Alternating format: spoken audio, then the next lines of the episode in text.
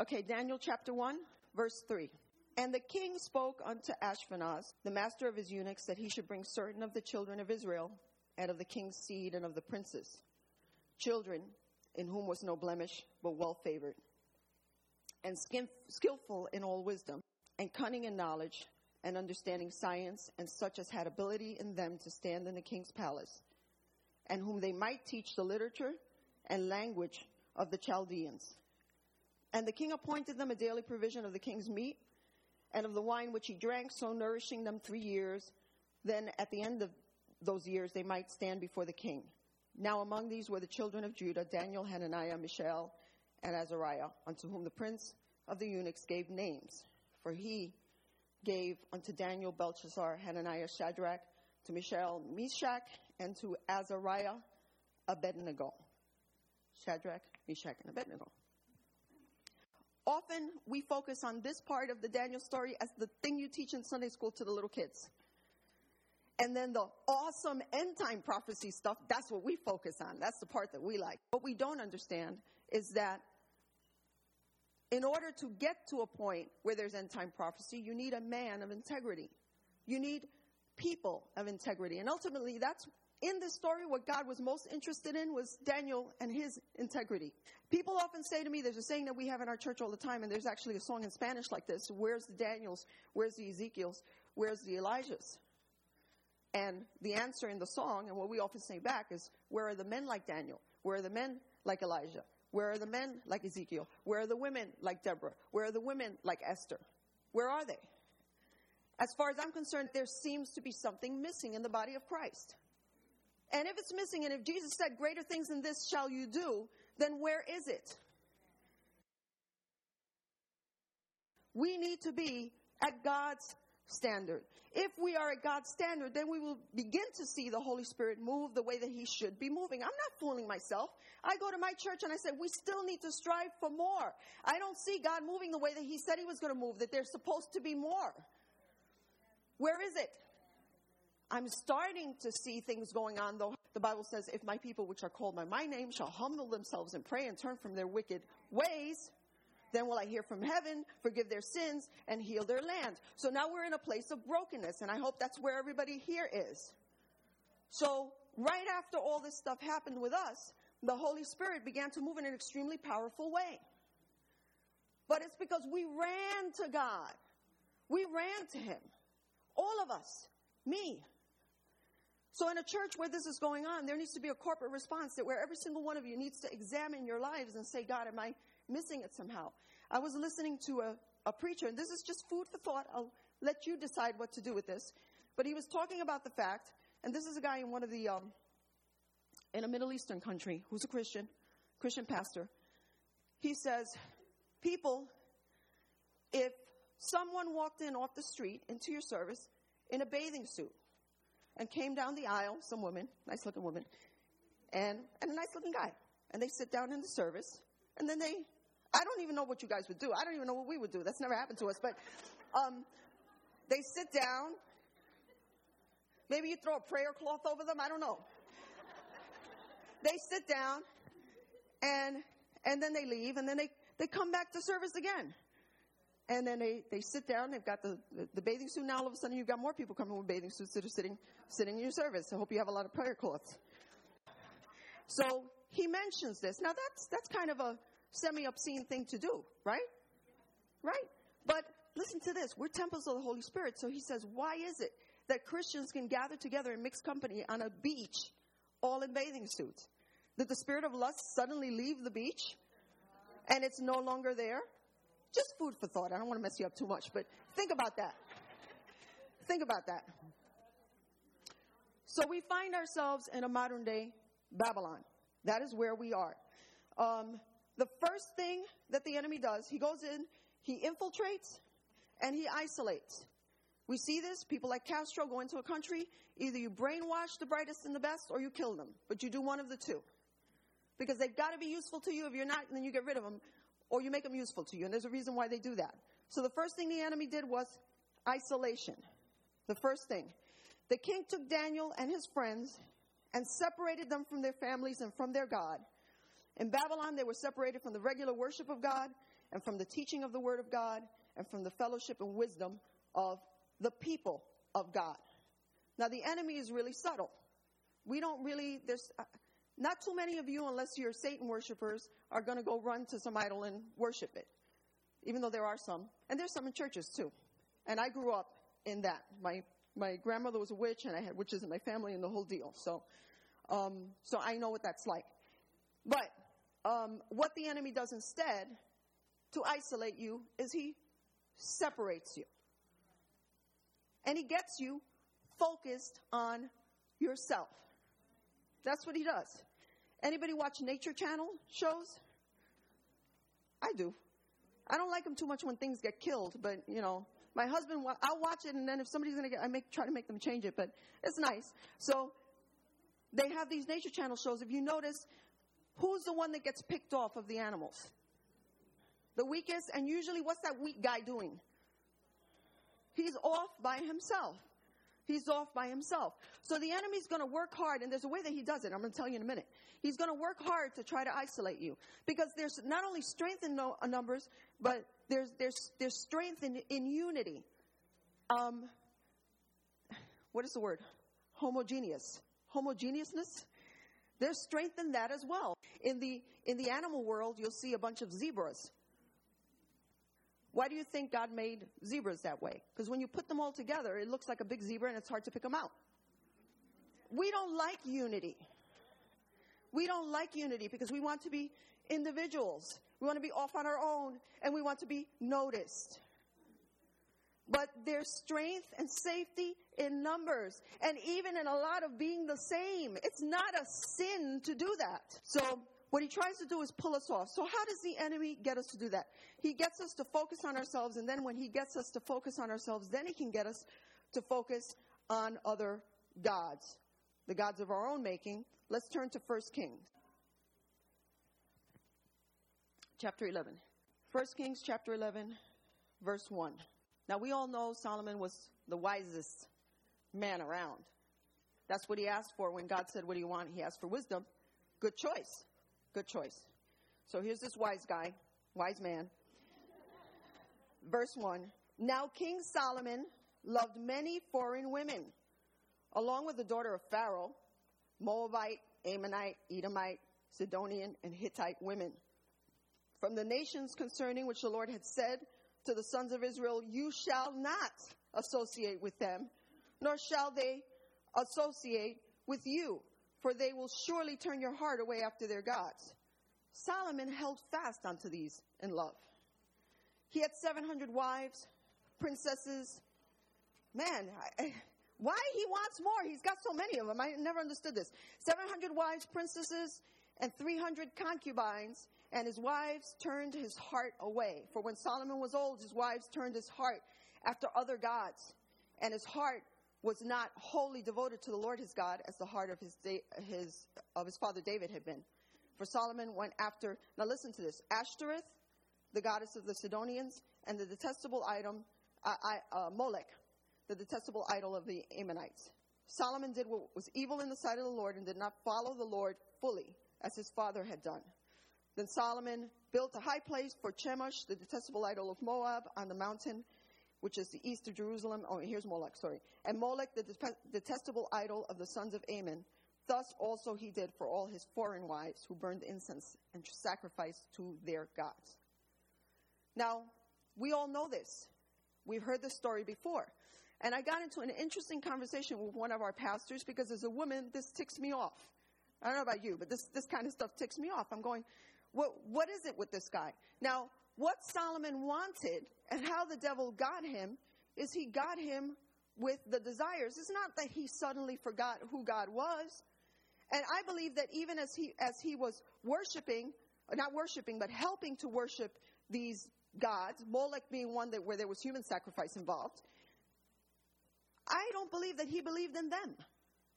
His heart was turned away to them because of what he got out of it which was all these amazing women. And you ladies know that if you're in the church, those women out there in the world, they could work it.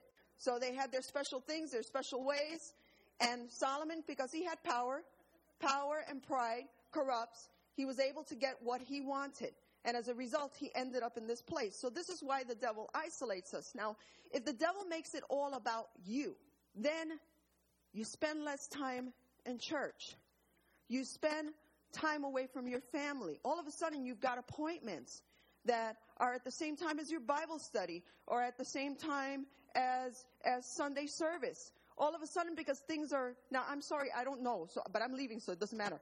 Um, you can fight with Pastor Maureen later.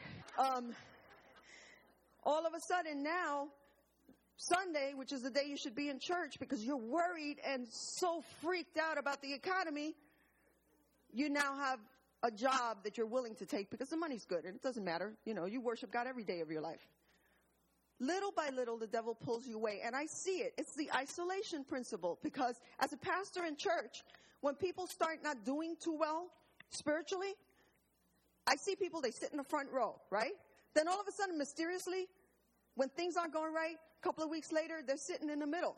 And I know it's really over when they're sitting in the back row, when they used to be in the front.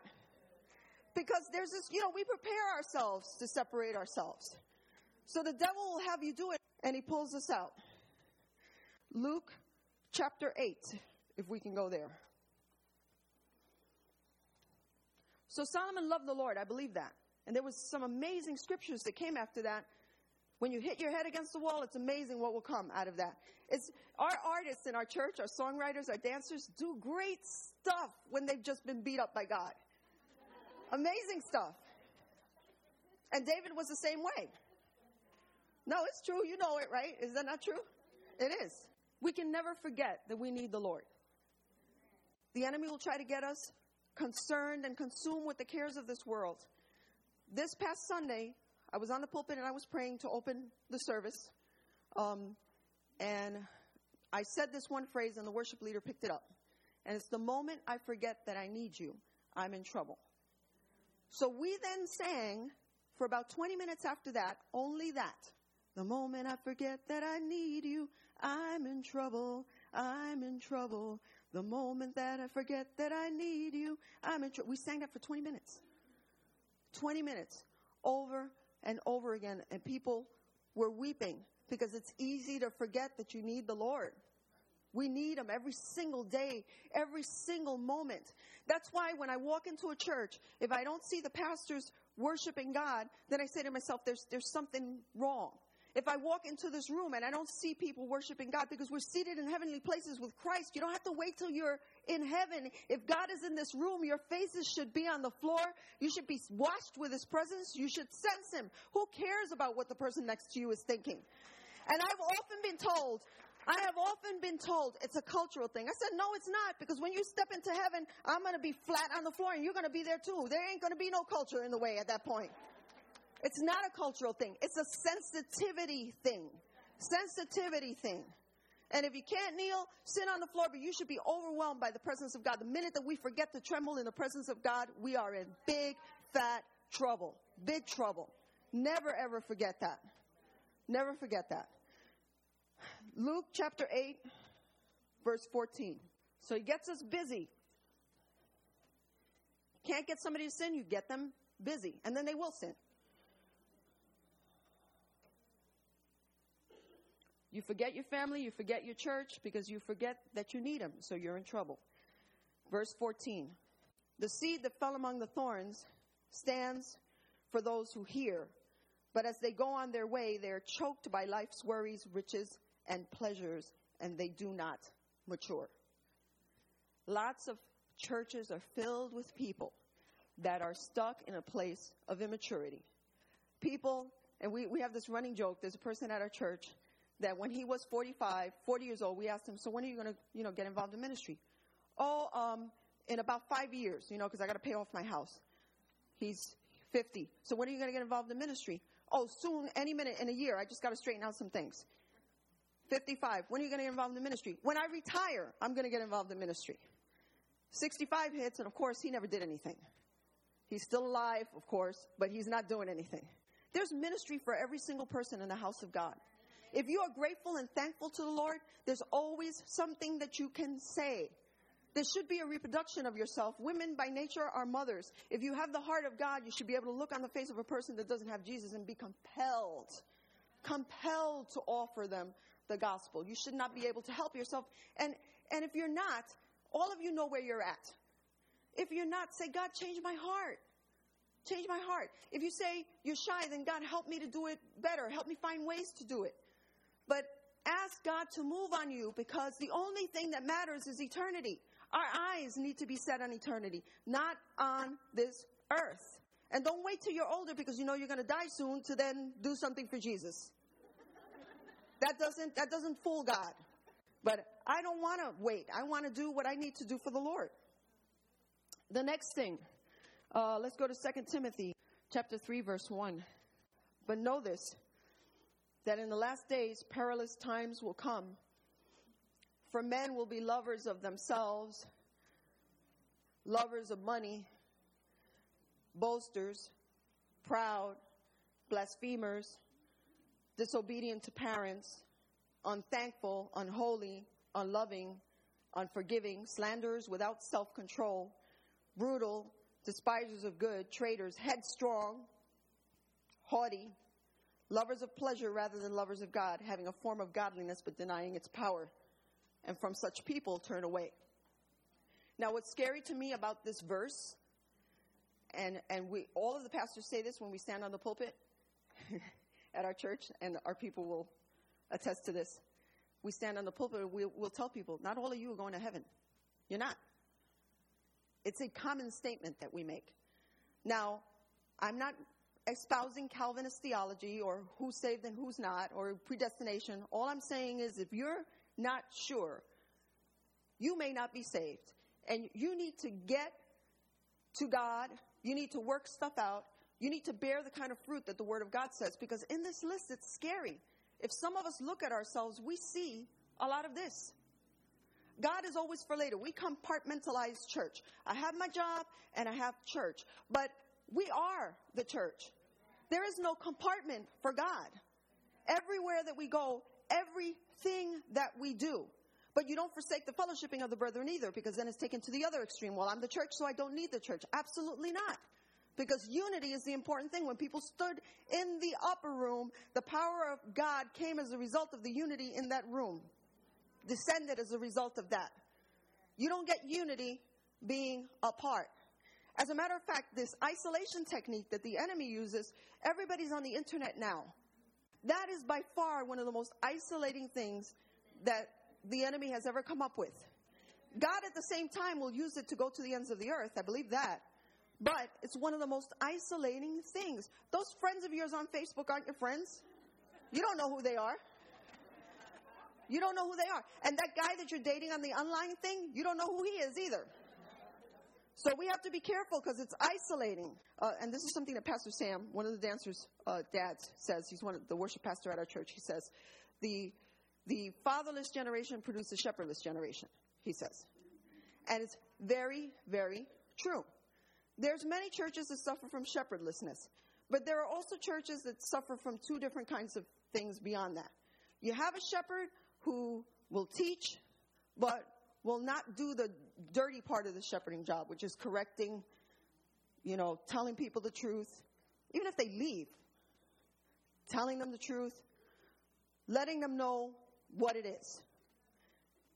And then the third type you have you have people that will never submit to the shepherd. They don't want to submit to the shepherd.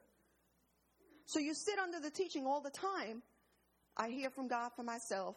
Uh, you go through this whole list of things. If you are in this church, or like we tell our people, if you are in my church, that means that you are saying that we are your pastors. That means that you value our opinion, that the call of God upon your life fits within the call that God has for this church. That's why you're here. If that's not it, and you're complaining, then you need to find a place where you fit. But not complain and gossip because God says He hates it. He hates it. He hates it. He hates it. He hates those that sow discord amongst the brethren. He cannot stand it. Because the ultimate thing before the power of God falls is unity. Discord, division, gossip, strife, all stop that from happening. And it's all a work of the enemy.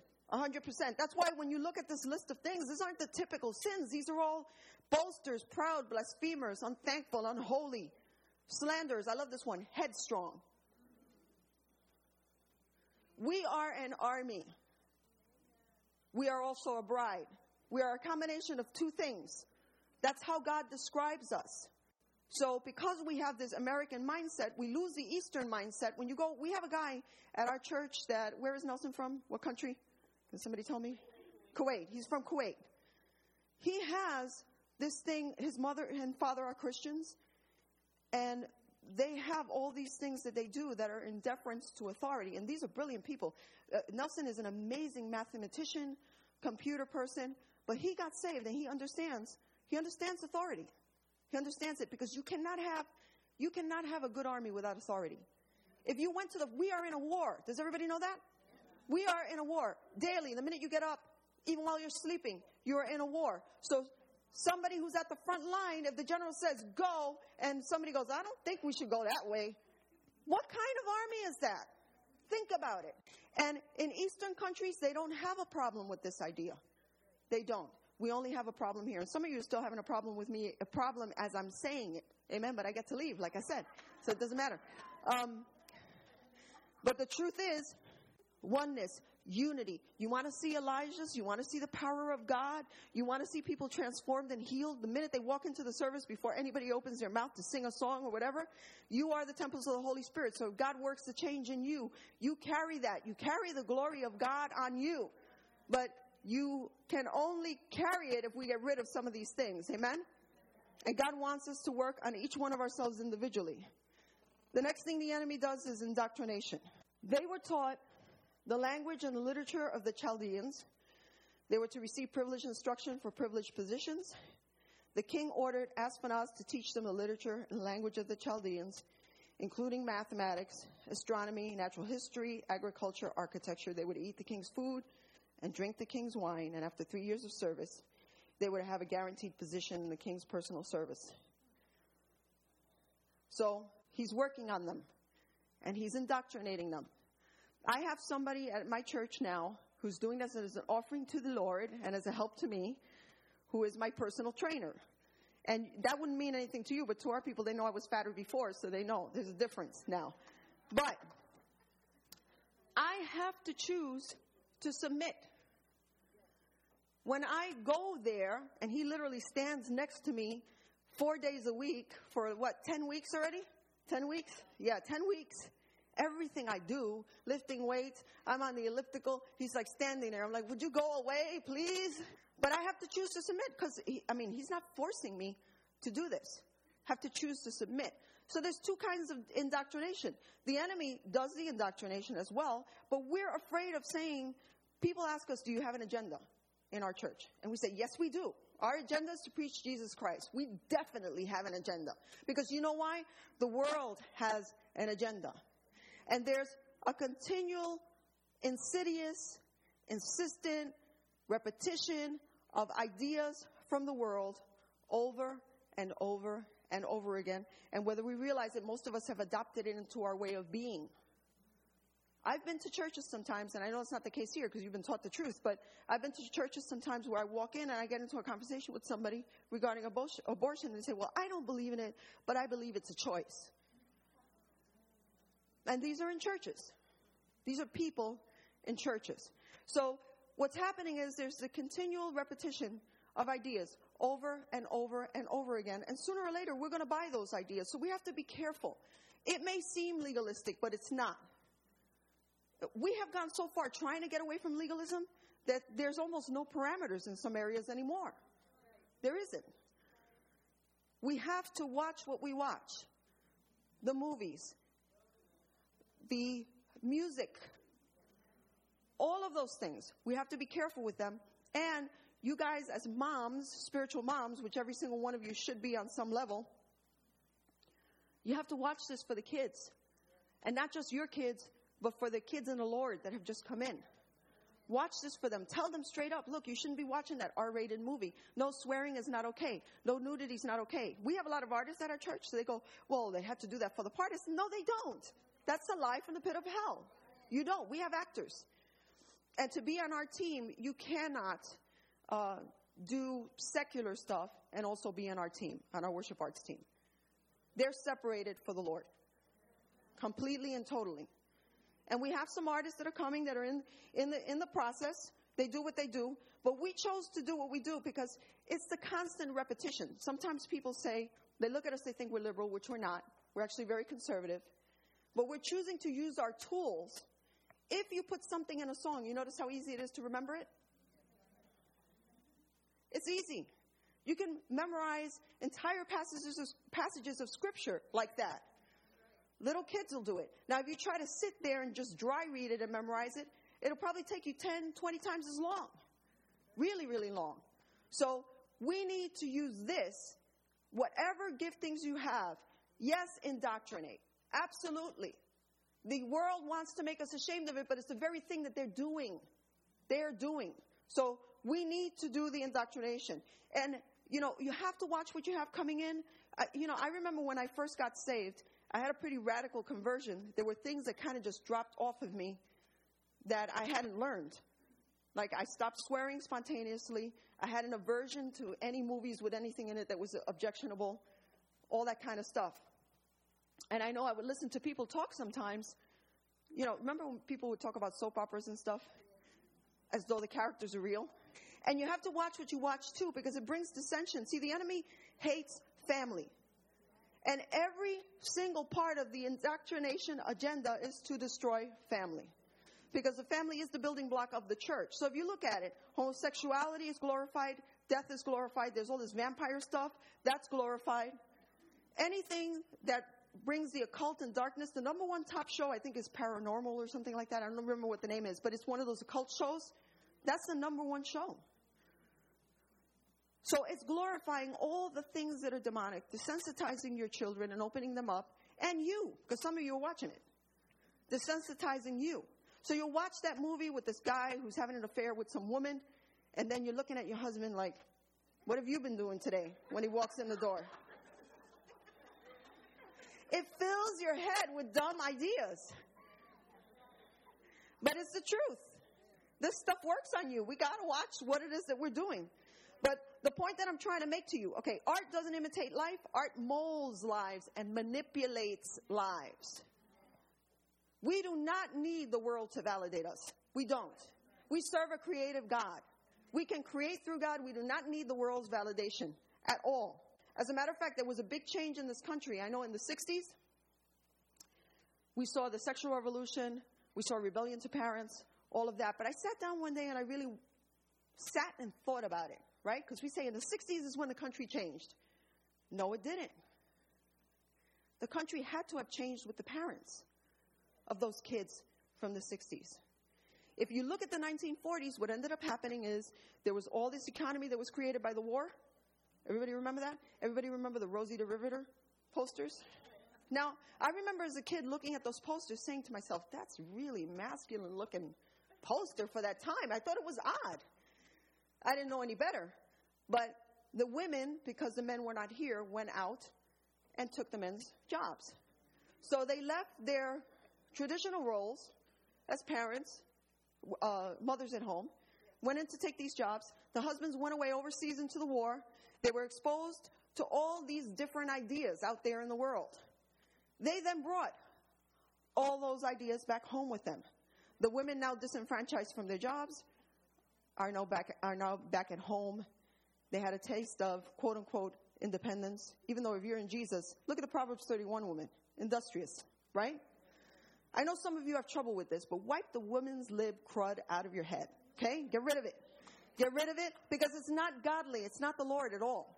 Yes, we can have industry. Yes, we can do things. We can do things out of our homes, but our first thing that we need to do is to be there for our families. First and foremost, your kids before the age of five, you've probably heard this here because you've got great teachers. Before the age of five is when children are molded. So we have to make choices. Do we really need those two cars? Do we really need the bigger house right now? How can I help my grandchildren? How can I help my daughter so that my kids can be with their mom? Protect the up and coming generation, even if you did it wrong. Mothers cannot be fathers. That's another thing that got me in a lot of trouble at, at my church. Moms cannot be dads. I've heard single mothers go over and over again. I've had to be a mother and a father. And I'm like, no, you're not. You're never a father. You're never, never, never, never a father. And I'm using this, you know, we come from, from the city and stuff, but so what we're telling people, and I had some of the single women get mad at me. I said, no, no, no. What I want you to understand is if you're a single mom, if you've raised your kids on your own, don't you want your kid to meet a husband or, or, or a wife? Let's say you have a little girl, to meet a husband that will love them, where they have a good family, good respect, good structure, good traditional family. Isn't that what everybody wants? So then you need to teach that. Don't glorify dysfunction. Take it out of your vocabulary. The third thing um, is compromise.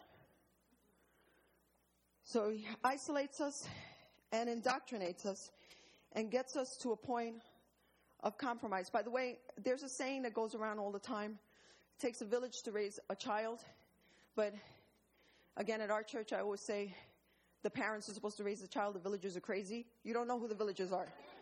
You don't know who they are. You don't. So, compromise. The Jewish young people that were enrolled in Nebuchadnezzar's school were given a daily provision of the king's delicacy and the wine of which he drank. This was the good stuff, and it was really easy to get used to. Now, I want you to understand what the enemy does is through the repetition over and over again of different ideas, um, what he does is he creates strongholds. And we have to be careful not to buy the lie because there's different kinds of strongholds. There are personal individual strongholds and there's societal strongholds, but you don't get to the societal stronghold until enough people have bought it and it becomes a common view. Um, go with me to 2 Corinthians 10. I know you guys are thinking about food, but that's okay. You'll survive. Just fast a little. It'll be good for you. 2 Corinthians chapter 10. And we're going to start at verse 3. Everybody knows the scripture. For though we walk in the flesh, and we're going to start at verse 3. Everybody knows the scripture. For though we walk in the flesh, we do not war according to the flesh. For the weapons of our warfare are not carnal, but mighty through God for the pulling down of strongholds, casting down arguments and every high thing that exalts itself against the knowledge of God, bringing every thought into captivity to the obedience of Christ, and being ready to punish all disobedience when your obedience is fulfilled. Now, a lot of people love to look at scripture as a more global sort of let's do prayer walks, let's take over the city, all of that. But when this was written, he was really specifically addressing individuals and what we needed to do. So if something does not line up with scripture, I don't care how long you've been saved, we have habits. We, this is why fasting and prayer is important because God will begin to reveal to you the things that are off, the habits, the things that shouldn't be there. If you have ideas that exalt themselves against the knowledge of Christ, then you need to tear them down because it's a stronghold. It's got to come down. Those things will lead you to compromises. Those things will lead you to not fulfill God's call or God's will for your life at this very moment. There's things that God wants you to do, and you're constantly in the process all the time. Even when we look at Aaron, right? Moses goes up to the mountain and leaves Aaron behind, and what does Aaron do? He makes an idol. Anybody, Solomon, the wisest man on the earth, anybody can find themselves in this position. The moment I forget that I need you, I'm in trouble. We have to remember that we always need God. We go from glory to glory, but I'm not Jesus. And nobody in here is Jesus either. None of us is. So we need to work on that. So he tries to get us to a place of compromise, and it, it's not just trials that test our integrity, but more often than that, it's privilege. God's blessings will often test our integrity. Many of us are given platforms. God blesses you. Say, Lord, please, I want you to do such and such. Help me to get this job. Help me to get this position. Help me to enter into this area of ministry. And when you finally do it, or help me to do some, something out there, you finally do it, you finally get it, you do not use the platform that God has given you for fear of losing it. For fear of losing it. We have a responsibility to speak the truth no matter where we are placed and no matter what it is that we do. Daniel had an unashamed boldness before the Lord. Now, when he said, I'm not going to eat that stuff from the table, he could have, just think about it, because a lot of us do this kind of thing. He could have said, sat at the table and thrown out the stuff he wasn't going to eat, and nobody, would have been the wiser, and he would have been, quote unquote, honoring God.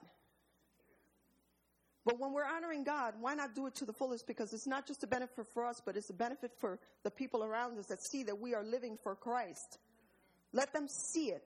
Let them know it. Daniel had an unearthly protection. Proverbs 16:7 says, "When a man's ways are pleasing to the Lord, he makes even his enemies to be at peace with him." So don't compromise and forfeit God's protection.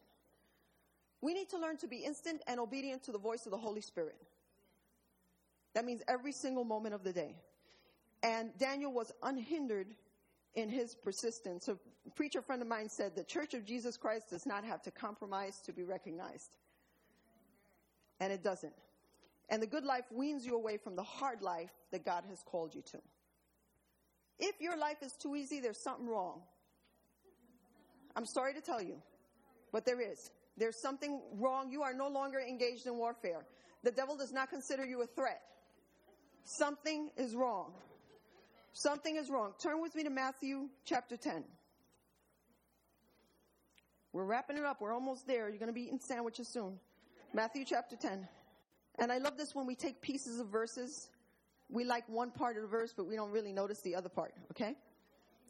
Matthew chapter 10, verse 27. Listen to this. This is Jesus speaking. What I tell you in the dark, speak in the daylight. What is whispered in your ear, proclaim from the rooftops. Do not be afraid of those who kill the body but cannot kill the soul. Rather be afraid of the one who can destroy both soul and body in hell. Now, these boys had it mastered. They absolutely had it mastered. They say, if we die, remember they're thrown into the furnace? He can, but if we die, doesn't make a difference. And I'll tell you, there's, you know, we deal with different theologies that sometimes pass through the church, and there's this extreme reformed theology that's around. But I understand why people are drawn to it. Because we are so busy not having parameters anymore, not liking being told what to do, not wanting to be part of the army of God, not wanting to have anything to do with being under authority, because we hear from God that these young people are drawn to that because there's very strict, specific lines. And I understand it. Now, the reason why people can be drawn up to those things is because we're not doing what we should be doing. And people are going to be looking at every single one of you. See, we need to go back. Remember, I said this is a personal thing with God as we've gone through these points. God, you know, am I isolating myself in some way from you? Have I been indoctrinated in ways that I should not have been? Has this led me to compromise? We need to think through these things and be honest with ourselves. Because one of the things that the, that the devil also did, uh, the king also did, was he changed their names. Changed their names. Because the point was to bring them in there, to change their identities, and I believe, hopefully, with all of the boys that were chosen, to send them back out there. Because within the very church, the body of Christ today, we have that. We have people on the inside. Do you know that? People on the inside that do that. The enemy has worked on them, trained them, and there's the little things, a little bit of leaven, the little foxes, the little things that come in. He's trained them. He's trained them to come in, and it's within the church itself. So be careful. Know your word. Stay in the word of God. It's not enough that Pastor Walt teaches it to you. There's got to be an application of it. The washing washing yourself with the word. Amen? How does a young man cleanse his way? It says in Psalm 119. It's through the word. Through the word. The daily application of the word. You take a bath every day, don't you? Right? Now we're mindful of that because we don't want to smell, but do you want to smell before the Lord? The washing of water. Washing of the word. As though it's water, just every single day. So he confuses them. There's lots of changes in terminology. The George Orwell book, uh, 1984, talks about this newspeak thing. Some of you guys have, have, have read it. But see, that's the enemy's way of doing things. Change the words, change the, the definition of traditional family. Make things that are dysfunctional functional. I don't know if you guys saw that pedophile stuff on the internet, these books that Amazon was selling. That's just the beginning, by the way, of trying to desensitize and to set precedents in the future for the age of consent to come down to maybe 16. And then it comes down to maybe 15 because they know what they're doing. CNN, CNN continually talks about this. I don't know if you guys have seen this bullying thing. Don't get on the bandwagon. The guy that's doing most of the talking about that is a homosexual. Uh, what's his face? What's his name? The anchor with the white hair, Anderson Cooper. He's a homosexual. And if you notice all of, yes, he's a homosexual. If you notice all of the talk has been bullying, but it's because the kids were gay or they said they thought they were gay. This again is another sort of trying to sneak in hate crime stuff, hate speech stuff, a pushing of their agenda. We have to pay attention. If you're listening to secular people, they don't know God. You serve God or you serve the devil, or serve money actually, but it's the devil. You, you serve one of the two. So if they're not in the service of Christ, you have to weigh everything that's being said. Every last thing. So don't get on that happy bandwagon. Oh my God, it's so terrible, the bullying. They didn't care about bullying until they tried to push this homosexual hate speech agenda underneath. I see it for what it is. Everybody needs to see it for what it is.